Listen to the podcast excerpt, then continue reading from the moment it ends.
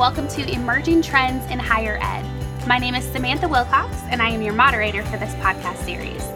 Joining us today is Dr. Richard Dineen, professor in the NCU School of Education. Good afternoon, Richard. Good afternoon, Sam. Thank you for having me. Absolutely.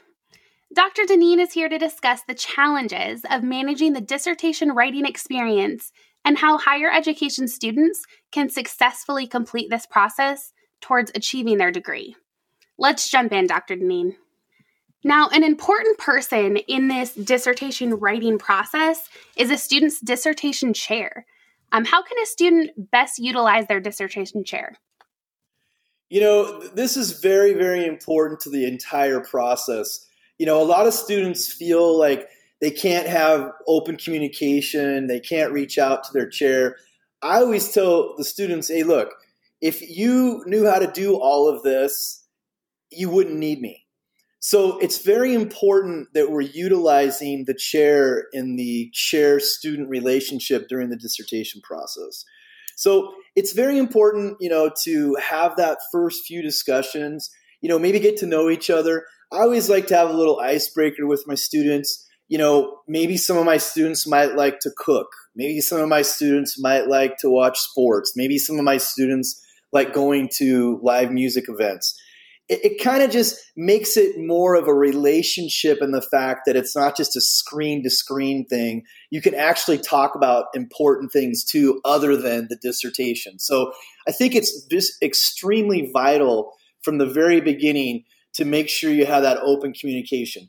Now, some students would prefer to not meet that much with their chair some want to meet all the time. So I think it's important to to find a, happy medium to where the student is comfortable with the chair and the chair is comfortable with the student. I always tell my students, you can call me virtually anytime. If I don't pick up the phone, I'll call you right back. You can text me, you can email me. But it's so important because a lot of times when you're at home and you're writing these dissertations, you may have a question that you think is, you know, well, I shouldn't ask. My chair is going to think I'm dumb, or my chair is not going to think I'm worthy. But you know, the old saying, you know, a question not asked is a question you'll only get an answer for. And so, if you sit there and you're thinking about something, you might have a two minute phone call with with your chair that'll take care of the problem and get you back on track. So, the, you know, the chair is your friend, and the chair is the one that's going to get you through the experience the chair is the one that's going to hold your hand, bring you to the finish line, if you would. And it's very important that we create that um, relationship with the chairperson. Absolutely. I can see where building rapport or relationship is so important to the student's journey. Absolutely. Now, what are some practices for keeping things simple? You know, this is this is the problem that a lot of students get into when they write their dissertation is that you know, it's the adrenaline rush from all the classworks, your comprehensive exams.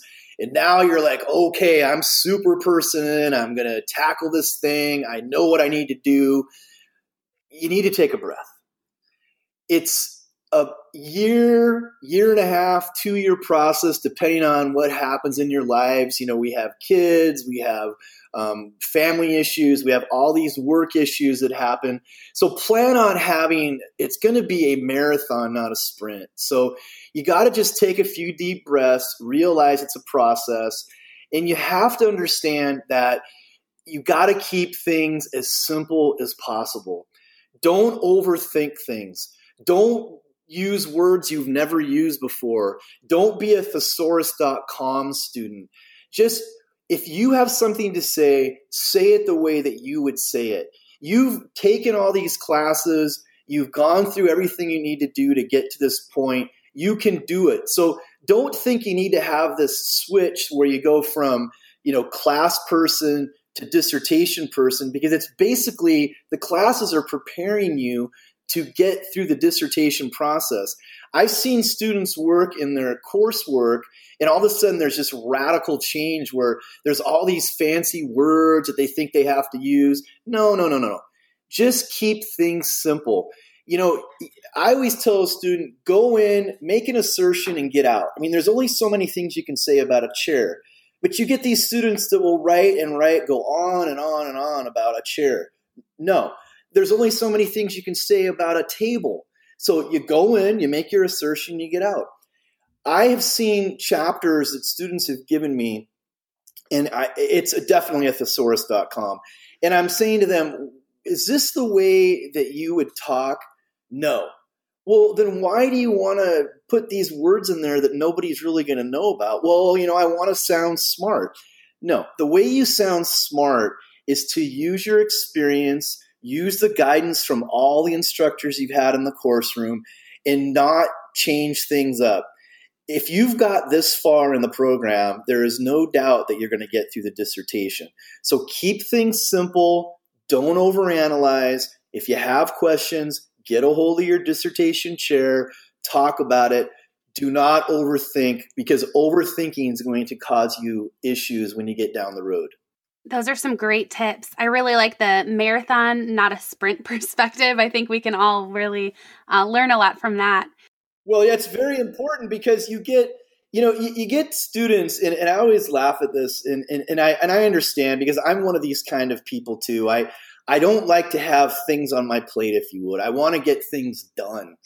That's one of the conversations that I have with my students is that, well, I can't sleep unless I get this chapter done. Well, I can read a paper or chapter and I can go down and I can see about when it was maybe two o'clock in the morning. And the only thing that you were really seeing as a student was your eyelids and you're not really concentrating on the actual work at hand.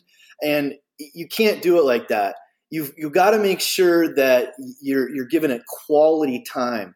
And I tell these students, I know you don't want it on your plate. I know it's bothersome, but you need to just give yourself some time off. You know, do the work, but you're not going to get something done at two o'clock in the morning. Okay, it's just not going to happen. You might get it done, but it's not going to be the quality that you need to have.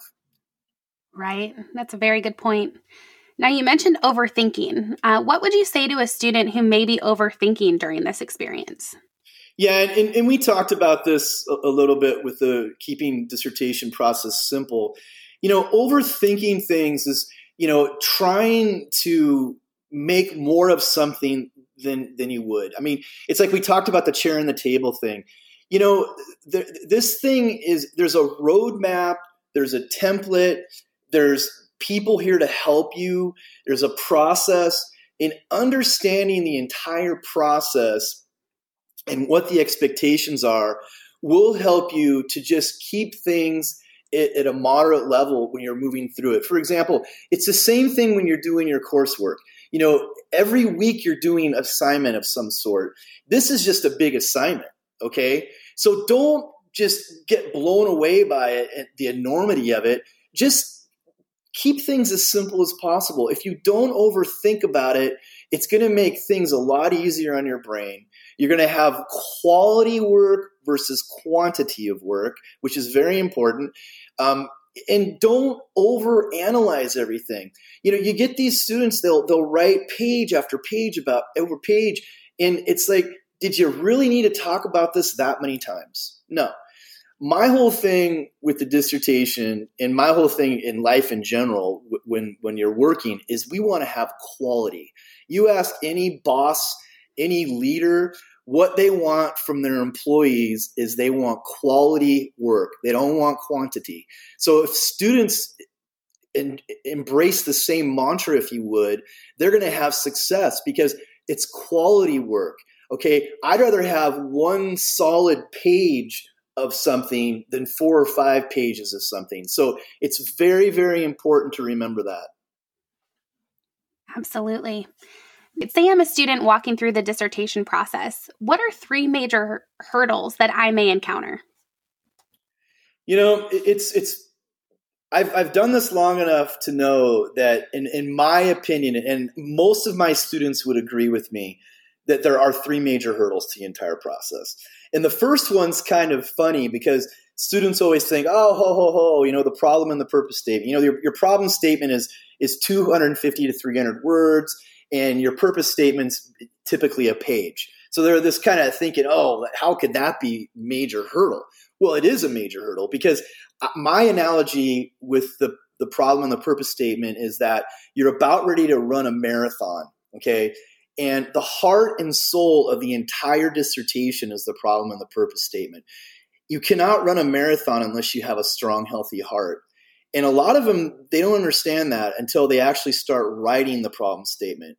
Because a lot of them have all these ideas about what they want to do. And, you know, you got to pump the brakes. Did you go into the databases? Or is there enough current, uh, relevant scholarly sources out there that are going to help you write the problem statement? Are they going to help you write a literature review? So, so when a student comes to me and they say, I want to do my topic as X, Y, and Z, the first thing I ask them is, did you go into the library and look in the databases and see if you have relevant, current scholarly sources to back your assertions? Well, no. Well, you need to do that. It's very important. So, because if if you can't find relevant current sources, then you can't really write about a problem that doesn't have current relevant sources to back your assertions. It's impossible. So we need to take a lot of time at the very beginning, and we need to make sure that we're, we're, we've got our relevant sources. We've got a true problem. Okay, we have a problem that we're going to be able to do a research study on. All these different things. So the problem is very important. The purpose is very important. So once the problem and the purpose are completed, that's hurdle number one, in my opinion. So they go ahead, they write chapter one, they go into chapter three. Now the next big hurdle is the literature review. And, you know, I have more students tell me this was one of the hardest things that I've ever had to do. And it is because you're analyzing literature, you're asserting literature, you have to look up so many different sources, and it's a minimum of 30 pages. So that is another hurdle that students have issues with. Finally, the last hurdle is the IRB.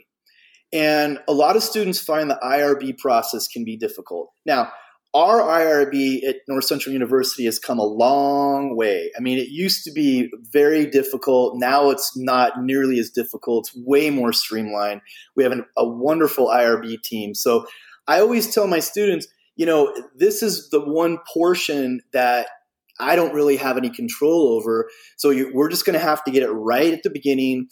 Um, we'll submit it, we'll get it reviewed, and then you can be on your merry way. But I'm not downplaying any other portion of the dissertation, I just always like to point out that these, in my experience, are the three major hurdles of the process.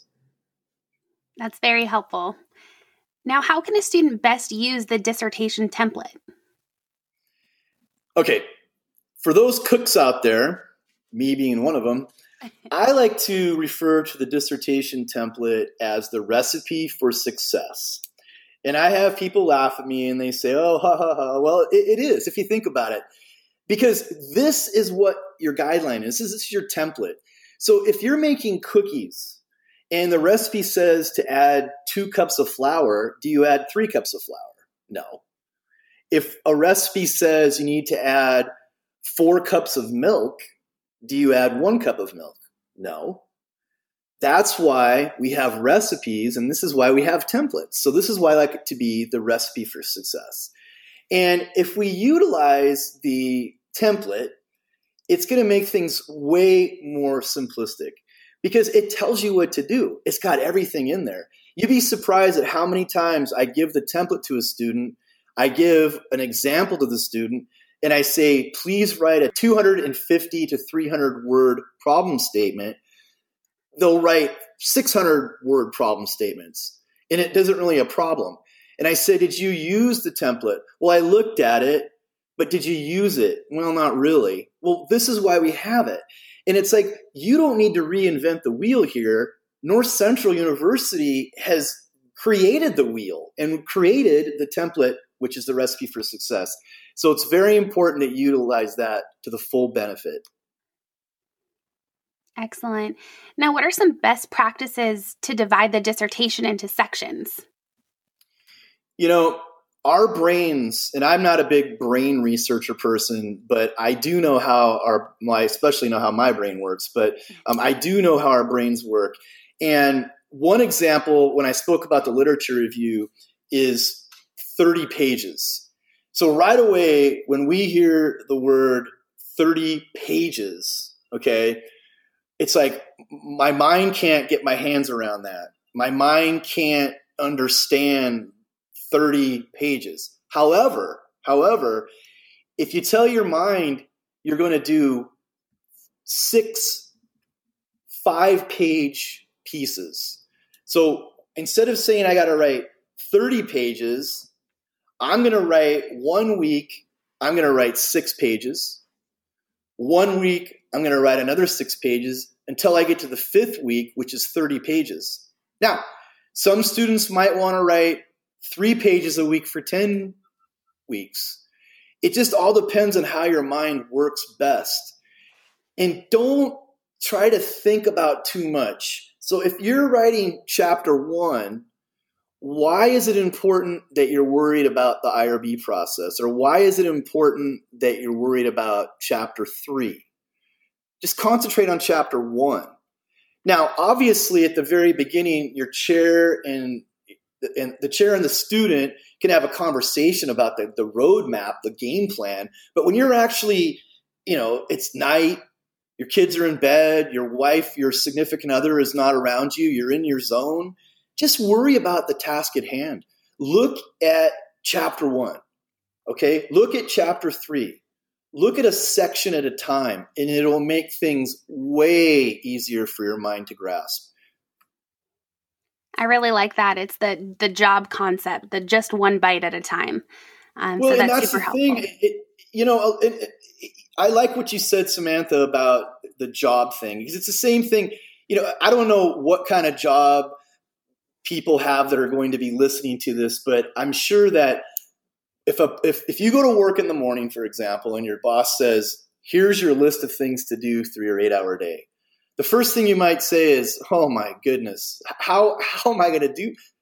No, divide it up a little bit. Hey, before I have my coffee break at nine o'clock, I'm going to do ABC.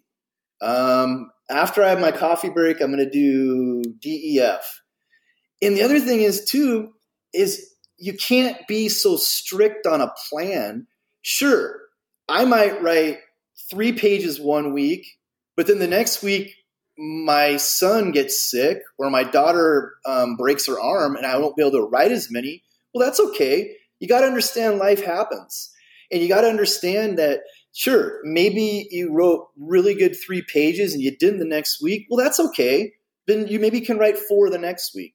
So it's very good for our minds to just only give the information that is needed at the time to your brain at one time because otherwise you start getting nervous, you start getting stressed out.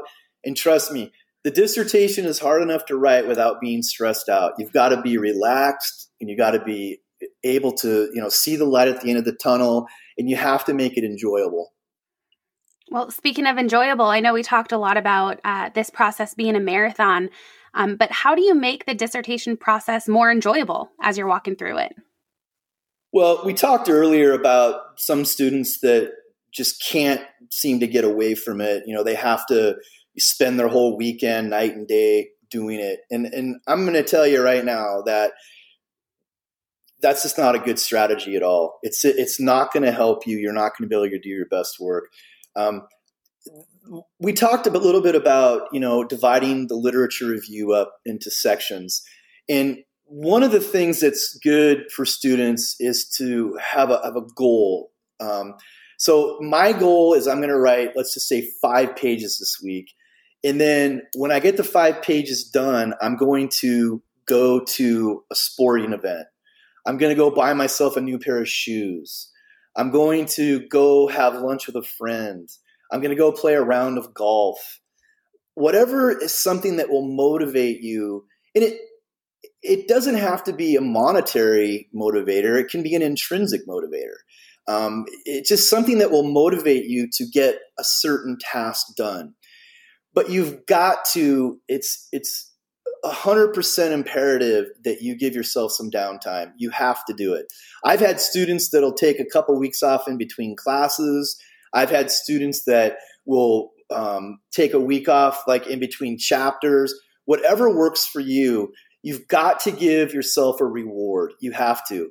you have to understand it's a long process, okay? And a lot of students think they can just go in and, you know, I'm going to just hammer through it. And it, You just can't do it like that. You've got to understand that you're going to get feedback. You've got to, the feedback has got to be positive. If, if you take the feedback in a negative connotation, it's going to drive you nuts and you will not be able to enjoy the process. Now, that being said, I've never had a student um, after they've written the dissertation say, "Hey, Richard, it was so much fun. Let's do it again." I've, I've never had that happen. However, I have had students tell me that when when you talked about trying to have downtime, fun time, and to make the process more enjoyable, those things absolutely helped me get through it.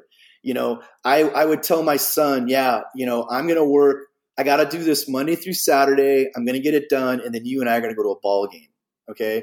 Or I've told my significant other, hey, I'm going to do this for a week, and then you and I are going to go have a nice dinner. We're going to go have brunch. We're going to go do something together because your family is your team support, and they're the ones that are keeping things quiet.